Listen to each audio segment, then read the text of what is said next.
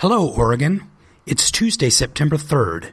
This is Grant Butler with a news update from the Oregonian and Oregon Live. One of the Oregon coast's most loved tourist attractions is closing after more than 50 years in business. Owners of Newport's Undersea Gardens announced over the weekend that the mainstay of this historic bayfront attraction would close on September 8th.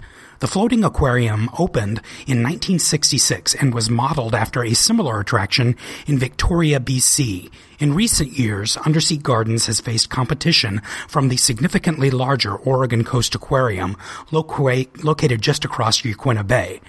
But coast visitors have one last chance to check out Undersea Gardens, which will be free this week. Portland police continued to try to stem illegal street racing in the city with another crackdown over Labor Day weekend. Officers made 68 traffic stops, arrested one person, and towed one car in an operation focused primarily on North and Northeast Portland. A 22 year old Vancouver man was arrested and charged with reckless driving and reckless endangering. In a separate traffic stop, officers seized a loaded handgun. Since July, the Bureau has arrested at least 25 people for street racing. After months of buildup and attention paid to the biggest opportunity of the regular season, the Oregon Ducks must now pick up the pieces following a devastating 27 21 weekend loss to Auburn. After losing a 15 point lead in the game, players and fans are feeling drained and demoralized going into this weekend's home opener against Nevada.